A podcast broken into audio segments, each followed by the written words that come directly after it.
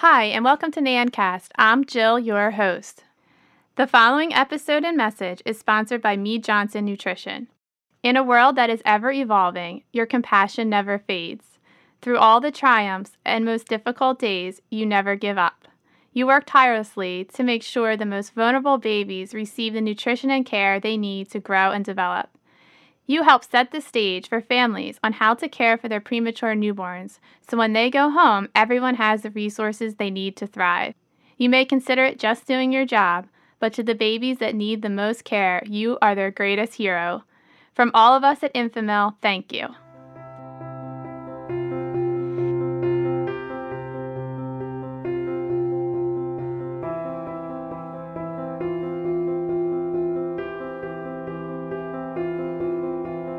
NAN believes in the equality of all human beings, despite race, gender, sexual identity, or creed. While we strive to care for all babies and families in the NICU equally, we cannot deny the data that shows race does play a role in the outcome and care patients receive in the NICU. Since the murder of George Floyd, the country has been forced to face the systemic racism that plagues our institutions. It has been impossible for NAN to remain silent on the inequality across the country and in our NICUs. NAN has dedicated itself to make diversity, equity, and inclusion a fundamental part of its strategic plan. Conversations on race inequality are sensitive and at times uncomfortable to have. This has not stopped NAN from providing nurses with the tools to start conversations in their own NICU. Having recently published a statement on racial disparity in the NICU, NAN is working to raise awareness of the disparities in healthcare and deliver recommendations for how nurses can combat inequalities in their units. Change is a journey that often starts with self reflection and education. It requires a willingness to listen, engage in hard conversations, and make mistakes to ultimately learn and grow. NANcast is proud to use its platform to help get the conversation on racial and health inequality started with our listeners as we strive to help create better outcomes for our patients and families. It's a great pleasure to welcome Joan Rikli, the current president of NAN. Today, we hope to get the conversation started on racial disparity and educate ourselves and research the direct impact our role as NICU nurses has on this and how you will bring about change. Let's get right into it. Hi, Joan. I appreciate you taking the time to talk with us today. Thanks. It's great to be talking with you. So, tell us the story why you developed this position statement um, and NAN's recommendations on how to combat these inequalities and why it was so important for NAN not to remain silent. You know, that's a really great question, and it, it's not easy to answer. Uh, it's something that's been on my heart for many, many years. But uh, a lot of information came out in the uh, spring and summer last year looking at racial disparities and outcomes in NICUs. Um, there was a, a number of studies that were done out of the state of New York. Uh, Vermont Oxford Network did a, a, a nice write up as well. And uh, the more I read, the more I thought NAN needs to have their voice heard in all of this, um, being the voice of neonatal nursing and our desire to really impact nursing care of neonates across the country. It was important, I thought, for us as a board of directors and as an organization to talk about this in a sensitive way and to make sure that our members uh, know that we think that this is important and give them some some tools that they could use to have discussions in their own units. So um, I wrote an editorial that went out in one of our monthly newsletters uh, over the summer, uh, just outlining some of my thoughts about racial disparities and inequities in the NICU. Um, and then also, uh, our board of directors asked our advocacy group which is one of our divisions of NAN, to come up with a, a formal position statement, and that was just recently released. Uh, so those two things have been a lot of the work that we've done so far this year. Um, but so much more needs to happen. Um, we had some discussion on this topic at our conference last year in Savannah, Georgia, and we are planning on having several discussions about this at our conference coming up this year as well, our virtual conference. Yeah, and we all know that NAN isn't a political organization, but you know, you can't help but make a statement on something that affects our health care of our babies and our families and our mothers on a daily basis. It's something that cannot be ignored. And, you know, I'm very proud to be a member of NAN that's willing to put themselves out there and make a position statement on such a sensitive topic that really needs to come to the forefront now. Yeah, it really is a sensitive topic. And t- just as you said, NAN typically doesn't make political statements. We don't endorse candidates. We don't get out there and and um, you know do editorials very often on these types of topics. But this felt different. Um, this is something that we need to address in our NICUs. Um, and I think that too many of us have thought wasn't an issue at all. Uh, in discussions in, in various settings, I've, I've heard nurses say we treat every family and every baby the same. Um, you know, our quality is excellent and there's no racism here. And yet, if you look at the data across the country, that isn't true. So we're kidding ourselves. And we need to take our blinders off and to look at ourselves and to look at our practice and make sure that the care that we're providing for all families and all babies really is equitable and of the highest quality. Yeah, so and every baby deserves to do well. Exactly. And just, you know, putting this position statement out and the podcast out, let's hope this starts that conversation. And, you know, nurses talk about this and, and realize that there needs to be change. And it's something that we really need to look deep within ourselves and our coworkers and have those difficult, courageous conversations to bring about change and hopefully uh, improve these outcomes of this very vulnerable population. Absolutely true. I agree. So, you spoke a little bit about the research that's out there um, about racial disparities in the NICU. Can you tell us more about what that data was and what these researchers had found? Sure, I'd be happy to do that. Um, there are a number of studies that demonstrate health disparities among preterm infants in NICUs, and there's lots of different causes, but three that I want to highlight for you. Um, there's an increased risk for preterm birth, and we think that that's partly due to a lack to access of prenatal care and interconception care, having pregnancies close together, and poor social determinants of health, such as things like the places that people live, work, play, worship. All of those things can affect um, the preterm birth rate uh, because of the ongoing overlay of racism that happens in our, our uh, communities. There's also um, some data out there that shows that there's a lower quality of care for Black infants as compared to white infants, and that hospitals that deliver higher percentages of Black infants often have a higher nurse to patient ratio. Again, there are certain hospitals that are really located in areas that serve more of our um, Black and Hispanic uh, pregnant women, and they don't always have the same kind of resources that you might see in other hospitals. So when you look at the data, you really do see some clustering of poorer outcomes in these types of hospitals where there's not as many resources available, nursing or otherwise. And then there's socioeconomic disadvantages in infancy and in childhood that go on impacting the baby even and the family even after they go home. Uh, you know, long-term health outcomes are, are something that's being tracked. And uh, we know that ongoing lack of access to good nutrition education and even follow-up resources all impact how our babies do once they go home.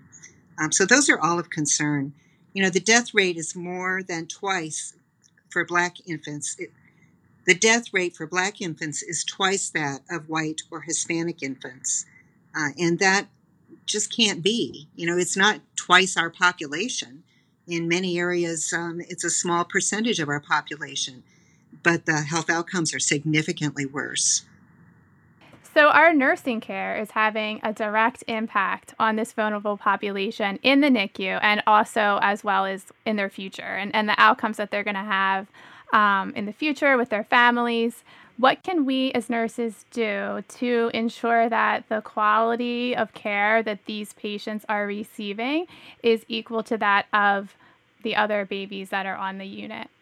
You know, to start with, we have to look inside of ourselves and ask ourselves some really hard questions. We pride ourselves on taking great care of all babies, right? We don't feed a black baby slower than we feed a white baby. We don't delay antibiotics on one compared to the other. But think about this if you don't have the same color skin or the same socioeconomic background as the family that you're caring for, are you as likely to interact with them as much? To have that caring relationship that you sometimes form with families? Is consistency in care going to be the same? If this is a family that you don't know or understand very well, how likely are you to sign up to be that baby's primary nurse? How likely are you to help that mom with breastfeeding? That fragmentation of care that sometimes happens unknowingly all contributes to outcomes. And so we need to think in our hearts are we making sure that we're providing the same emotional care and consistency of care for all families in our unit? Or are we only caring for families in that way when they look like us or act like us? That's a hard question to ask ourselves, but I think it's an important one. I agree. Um, it is our responsibility as nurses to check ourselves daily for any kind of uh, unconscious biases that we may have towards our families and our, our, our, patients. And, you know, that requires us to take a hard look at ourselves and, um, you know, have these conversations with ourselves and with the other people in our unit um, because we want to be able to support our families, you know. And I see, I started um, when we only had translator phones to talk to our parents that didn't speak English, and how difficult it was to do any kind of discharge teaching via the translator phone. And now we have video iPads that we can easily teach. There's another person right there, and just seeing that, uh, how that is improving this discharge patient education and we know that they are going to have better outcomes because the teaching was better and right. you know those are the little things that we can do to really help um, hopefully decrease some of these um, inequalities and disparities that we are seeing especially when they transition to home sure you know there's a lot of tools out there now to help us identify unconscious bias and more and more hospitals are having those kinds of, of programs for their employees. So I would encourage our listeners to seek out that information, to look at themselves um, using some of these tools to really identify where they might have some some blind spots that they don't know that they have, and just to increase their self awareness. That it, even that is is making a difference. Oh, I yeah. think it's really important. Yeah, we need to take the time to educate ourselves and to right. research the direct impact we have as nurses on these families and this baby's future. And by right. doing so, you know, hopefully we can bring upon change. And I always talk about how we are advocates. Nurses are advocates. And, you know, and I think we tend to forget that um, because we just are, are, you know, at the bedside doing our tasks, healing our, trying to heal our patients, but we're, we're huge advocates. And, you know, only one nurse does the legwork of trying to research and educate themselves, maybe that can, you know, turf off to the next person and, and to help, you know, people take that hard look at themselves and be that change. Absolutely.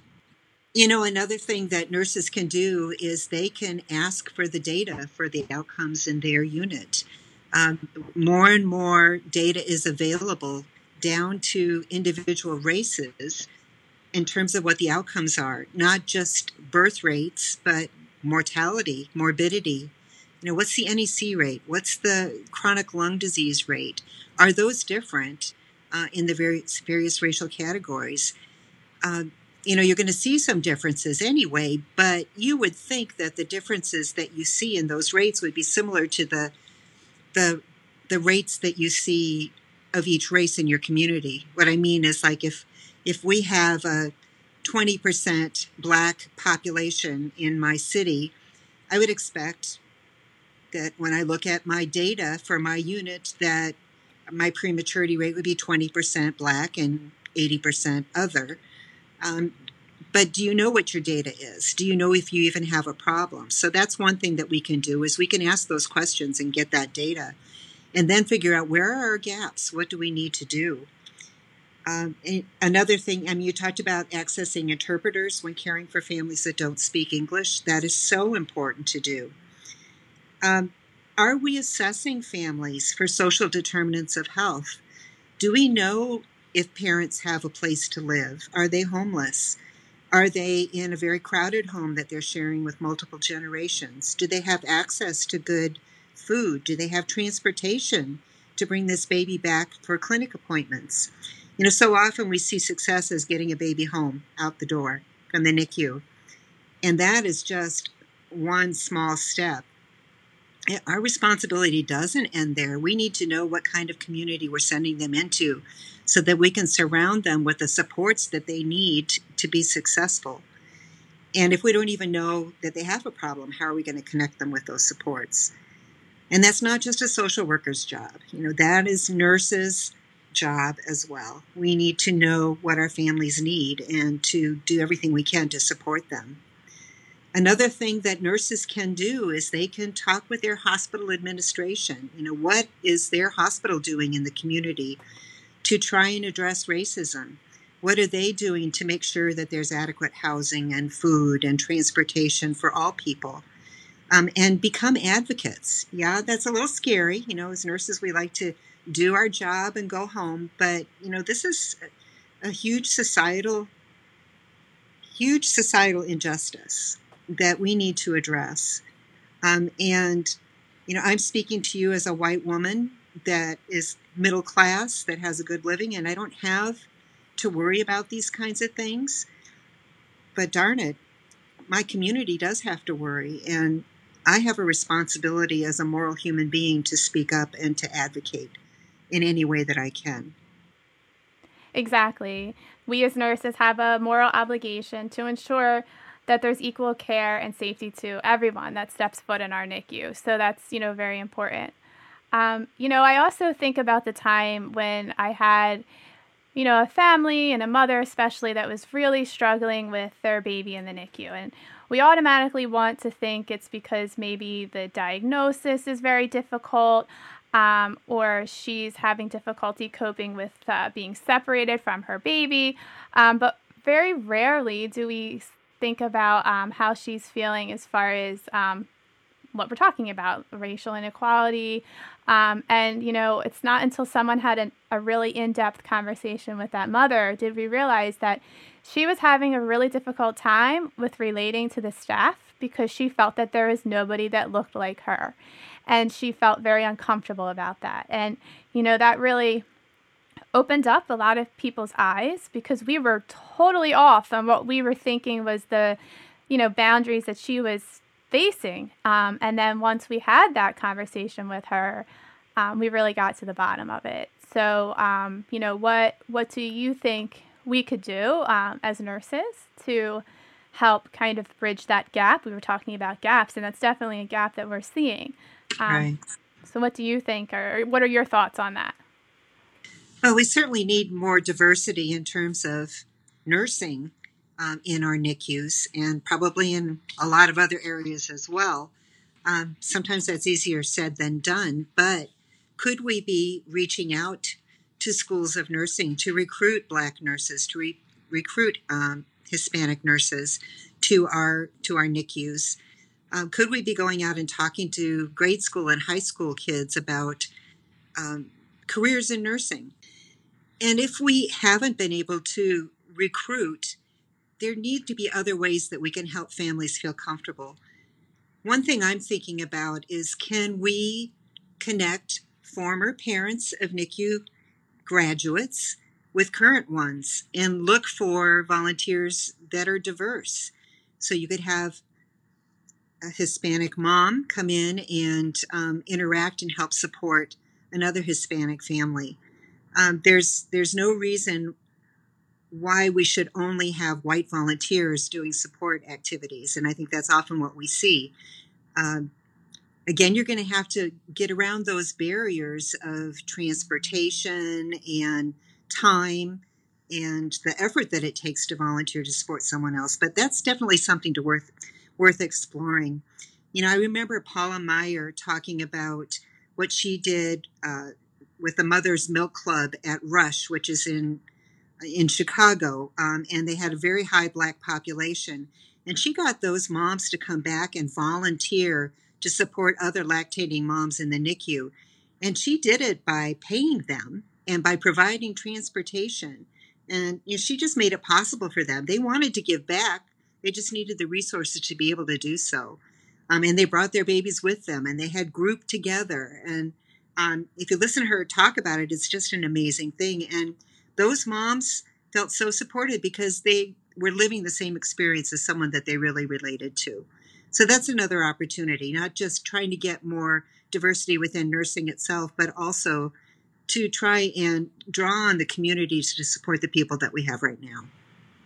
Yeah, that's an excellent idea. And it's something that would really be empowering both to the mother and then the returning moms that they can pass on their knowledge and, you know, their expertise that they learned. And it's a it's a lot better of a learning experience for both people when they feel comfortable with who's teaching right. them. And, you know, the research shows that, you know, black mothers are having lower success rates for breastfeeding. So that's an excellent um, thing that a nurse could do or a hospital could do to really help help with that.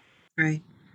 So we talked a lot about what we can do as nurses at the bedside in our NICUs, but what can, what is NAN doing internally to fight these biases and racial disparities that we're seeing? It's a great question. Um, we've really started with having open discussion, looking at our own leadership structure within NAN. Uh, you know, last year we produced wonderful video celebrating neonatal nursing, and we um, showed that at our conference. And I was very proud of that. A lot of it was uh, filmed right here in Grand Rapids in my hospital. And we got some feedback afterward. You know, we're celebrating neonatal nursing, but all the nurses were white. And if you look at our board of directors and our NANNP council, the majority are white what are we doing to try and increase diversity within our own leadership ranks? Um, you know, we um, solicit and and then select uh, members for the council and for the board of directors based on competencies, uh, and those are very important. But we need to make sure that we also look at diversity uh, in our emerging leader program uh, that uh, we have been doing the last several years that's another way we can grow leaders that have a variety of competencies, including cultural sensitivity and diversity. So we're looking at those things to try and make sure that we have a more balanced approach. And so our leaders look um, more like the populations that we serve. So it's, um, it, but yet, you know, again, it's a challenge and you've got to grow into it. Uh, but at least we're talking about it.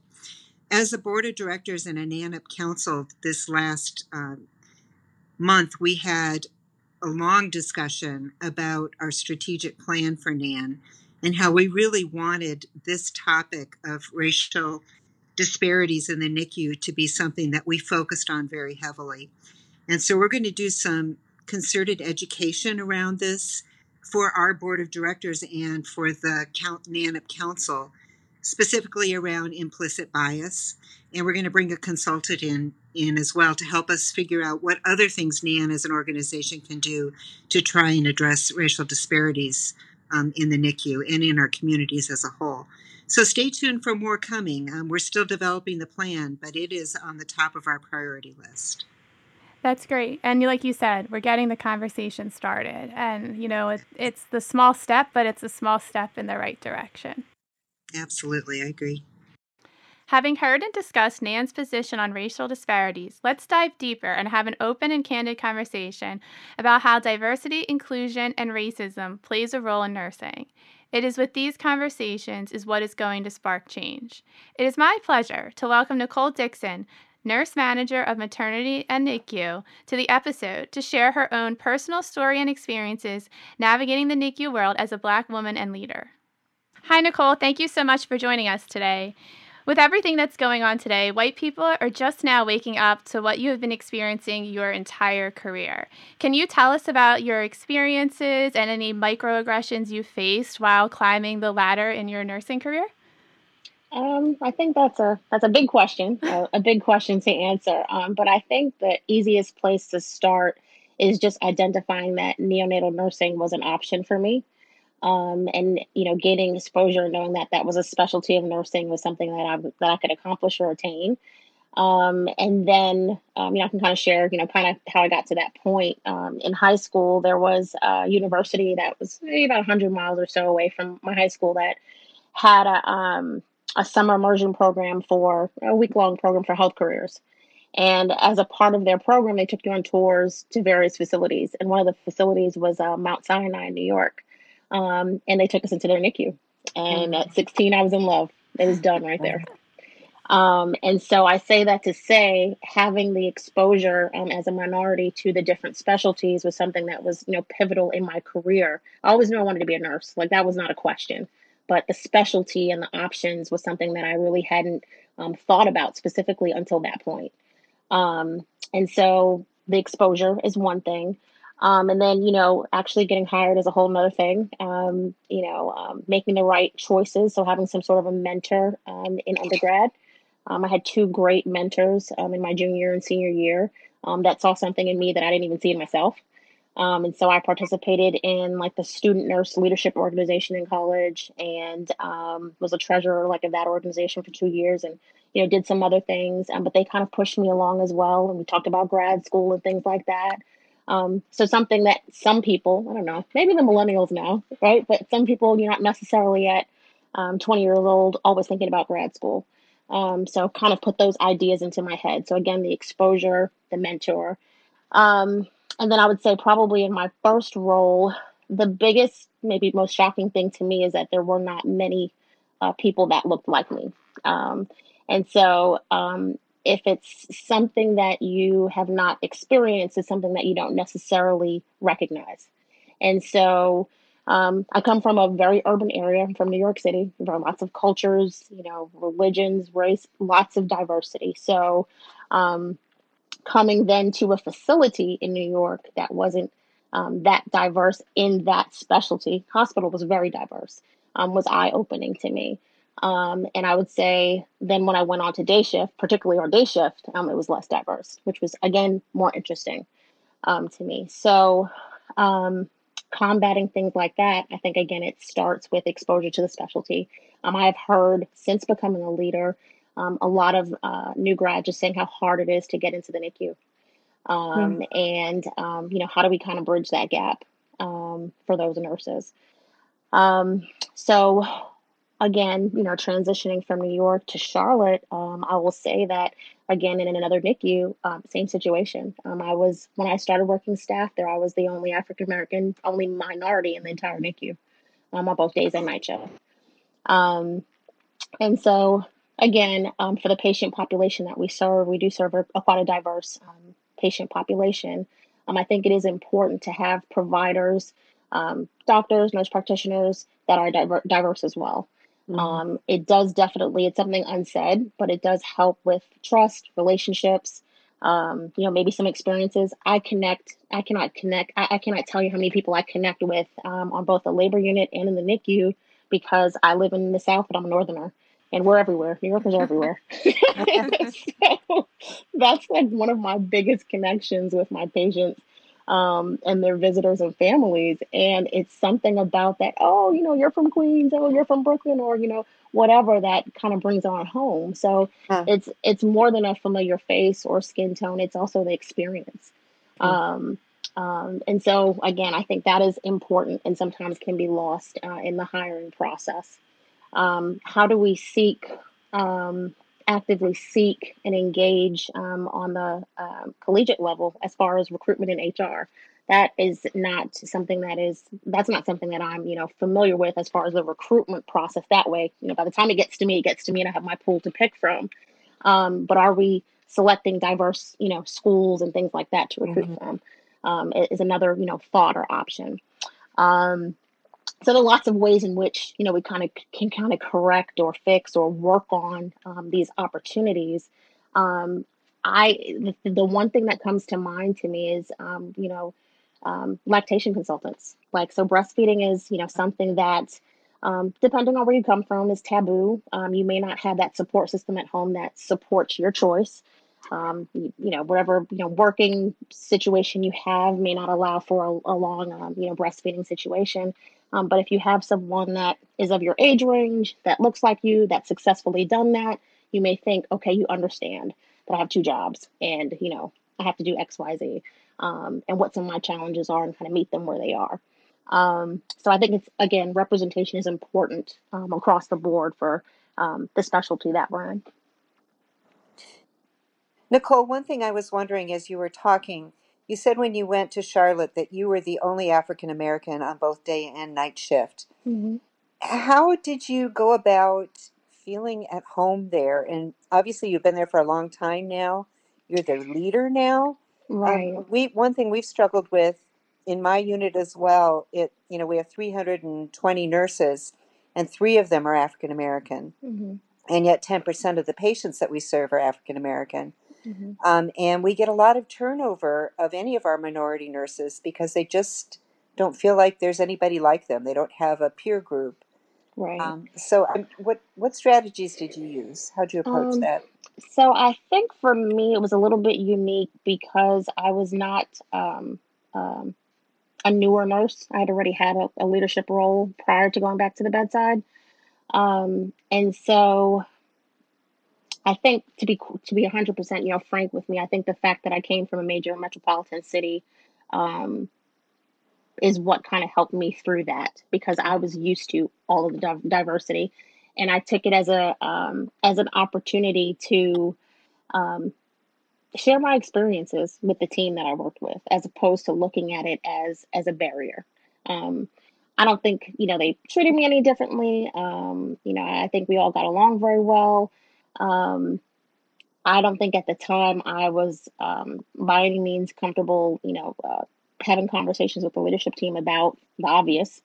Um, but um, I think for me, just being that voice and that face, um, it was something of comfort. I felt like I was, at least I was there for the families, you know, that were there. Right. Um, I would say maybe I would try and have a um, provide them with a different perspective of things. Um, you know, when conversations arose.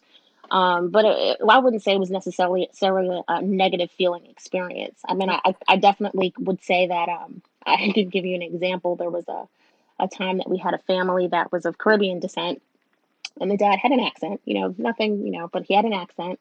And I remember the nurse that I was working with that time being, you know, just very frustrated because she couldn't understand what he was saying. She's like, I don't know. He's not speaking English. You know, like, I don't know what he's talking. He must be talking French or something like that. And I took that opportunity to say, well, no, actually, you know, he's Jamaican. Um, and he's, you know, just speaking a dialect. And here's what he said and, you know, how we can move forward from that. Mhm. Um, so that was kind of eye opening for me. But again, I just used that opportunity to kind of educate that teammate on, Yeah. you know, their cultural background and, and how to kind of how to move forward. So was it on you then to reach out to your coworkers and your leadership team to try and bring that different perspective? Or did people ever ask you, you know, what's it like for you and what's your viewpoint? No, they didn't ask me. Uh, I Okay. wouldn't say that they asked me. Um, definitely not from a leadership uh, perspective, um, nor from staff. I think I took it upon myself when I saw situations where I felt that I needed to intervene. Um, Okay. you know, um, by no means, you know, did I feel like I had to be the spokesperson because I'm one person. Um, but um, I, I did intervene when I felt that I needed to. Yeah. Yeah. So so in the the climate that we have right now, where people are really starting to talk more, hmm um, what advice would you have for a white NICU nurse who's working with an African American NICU nurse?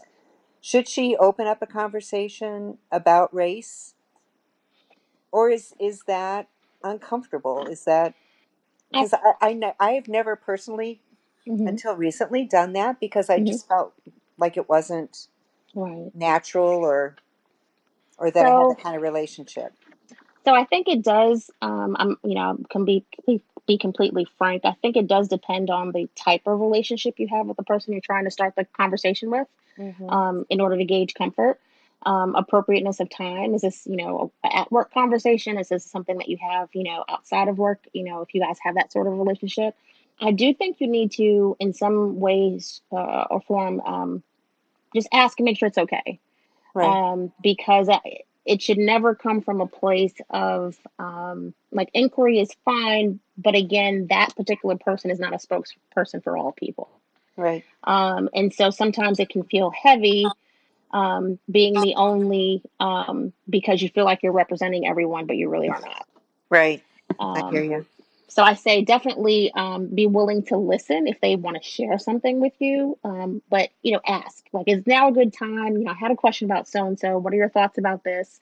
Um, and then be respectful of their response. Um, but I think dialogue and then the willingness to listen is the only way we're gonna, you know, kind of move forward. Right. Yeah, I think it makes you kind of question what you know and what you bring to light what you don't know and right. you know hopefully you kind of think things differently and and you know you were talking about how you brought a new perspective to some of the nurses that you worked with when you mm-hmm. well, you know moved out of New York into a less diverse um, mm-hmm. you know role um, in that NICU. So I think sometimes you know having those uncomfortable conversations you know are is okay, um, and it's just that you know that's where you're gonna spark change you know during those comfortable uncomfortable conversations and as long as everybody can learn something from it that's that's the most important right um, i mean i think it I, I agree 100% with you. I think it definitely takes, um, there is going to be some level of un- un- uncomfortableness because it's something new, right? It's kind of like, I don't want to say the elephant in the room, but it is right. something, something new for all of us and we're not sure how to tread. But I think uh, being silent is probably the worst thing that we can do because we now we have the climate to begin these conversations.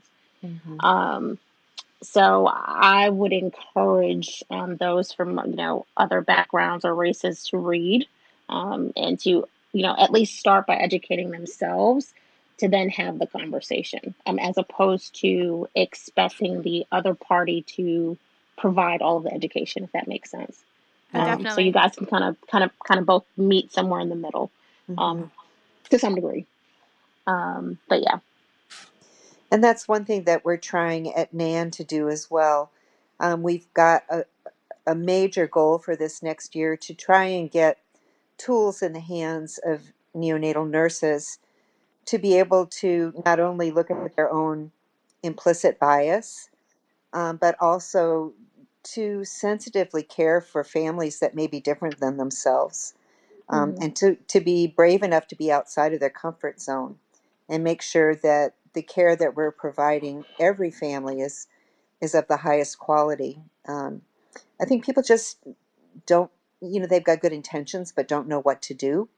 Um, so um, we're really trying to figure out what's NANN's place in this in the conversation. Um, we're looking at employing some consultants um, to really help us with this to get some educational materials out there. That's awesome. Yeah, that's awesome. I know um, on an institution level, Joan, um, you know, um, pretty much every you know facility has a, a chief diversity and inclusion officer. Right. Um, and I can speak for you know my experience. They have um, we've always had an annual diversity conference. Um, you know, we have modules. They're putting forth some additional education. So I think you know encouraging you know um, nurses to seek out some of those resources to learn about different cultures. Mm-hmm. Um, um, you know, we're talking, you know, primarily now about African Americans, but at my facility, we serve a large Indian population, oh. and there are some cultural um, cultural norms for them that are different than um, us sure. here. And so, I think for us at our facility, that's another, you know, kind of a way to open the, the door to make sure that we're caring for that patient population um, in a in a respectful manner as well, because some of their mm-hmm. customs um, are ones we're not familiar with um, mm-hmm. as well. So um, I just think there are a lot of resources that we have to tap into and do some work um, to make sure that we're kind of moving to that next level. Mm-hmm. Um, yeah. That totally makes sense. So, Nicole, as a, a leader in your unit um, and multiple units at that, um, how do you plan on educating your staff and kind of making them aware of any unconscious biases that they may have, um, you know, regarding racial disparity in the NICU and the delivery room? Well, I think one uh, great way to start conversation is to utilize journal clubs, um, or like for example, in my facility, we have um, an education, excuse me, an education council in the NICU. Um, utilize the articles that support or show the disparities um, in care and resources, um, and some of the you know some of the reasons why these disparities occur. I think it's a great opportunity to um, engage in conversation. Um, and it's a great way for us to also um, start to discuss how maybe some of our biases impact the care that we provide or the care in general um, that um, minorities receive in healthcare. So I think that's a great segue um, to help bring to light some of the challenges. One thing that NANN is thinking about is this concept of allyship, like being an ally of someone. It's a new term for me, but um, there was a recent TED talk that was shared with me that talks about how this is one thing that um, white nurses can do um, in their units to help support not only African American nurses or families, but really anybody who might be um, facing challenges, becoming an ally and speaking up when they see something that doesn't just seem right, uh, instead of staying silent or turning away. Um, and we're very interested in uh, developing a format where we can have some conversations, maybe watch this TED talk together virtually, and then have like a conversation circle where we can talk about how can we bring this to our unit? How can we use this to open up discussion in ways that you know, everybody wants to do something to make it better, but we sometimes don't know what to do. And this is something that might give us a way to um, to take action instead of just have words. That sounds phenomenal. I think everybody wants to to do right and and be right and especially now we can take this climate that we have of change and and go forward and start having these uncomfortable conversations and learn from them. Like nicole said like find somebody that you feel comfortable having these conversations and learn from them. And that's you know our hope with the podcast and having you know nicole on so we can have an open discussion. And hopefully we can use what we learn to spark conversation and we can bring this to our units and educate our staff and the other nurses that we work with to bring change and ultimately improve outcomes for the, these babies that we love and care for, you know, every day. Absolutely. It's it's important work. It's really central to to what we are as as human beings and as nurses. And I can't think of anything more important for NANN to take on in the next couple of years and really forever to try and address this and make sure that the care that we provide is the absolute best in every way that it can be. Exactly. And and it, it is uncomfortable at times. And you know, sometimes we are going to say the wrong thing, but you know, we have to have that happen in order to create change. Um, you know, I, I, there's a quote that I've always seen that says, There's no shame in being wrong, only refusing to learn. And I, I think that speaks volumes, especially to the, to the climate now. Um, we really need to, to come together and, and create change. It really, you know, boils down to, um, you know, people wanting to be heard, people wanting to feel respected, um, valued. Um, uh, I can tell you as a a healthcare provider, but you know also as a healthcare consumer, the hardest part of you know going to see a doctor is to make sure that you're selecting someone that's actually listening to you, mm-hmm. um, because you know um, what's going on with your body the best. Um, and so I think for the, the families and the uh, and the parents in the NICU, um, knowing that that nurse or that NP or that provider um, is their partner um, and their advocate for their baby, um, and you know has a perspective of where they're coming from um, allows them to be open to discussion and decisions and allows you to teach them better. Um, uh, you know they want to build that partnership. It you know it will enhance you know follow-up appointments and therapy appointments and you know neonatal developmental cl- clinic follow-ups. And so all of these conversations it's not just for you know um, staff relationships it's also for outcomes. Mm-hmm. And so i think these are all building blocks to you know get us to what we ultimately want and that's the best outcomes for these babies um, thanks so much joan and nicole for joining me today and being vulnerable and sharing your perspectives and experiences. Um, it's really helpful for all of us to hear, and I really hope we can all take this um, and spark change. Make sure you never miss an episode of NANNcast by subscribing now. This podcast is made possible by listeners like you. Thanks for your support and letting us into your ears. Have a great day.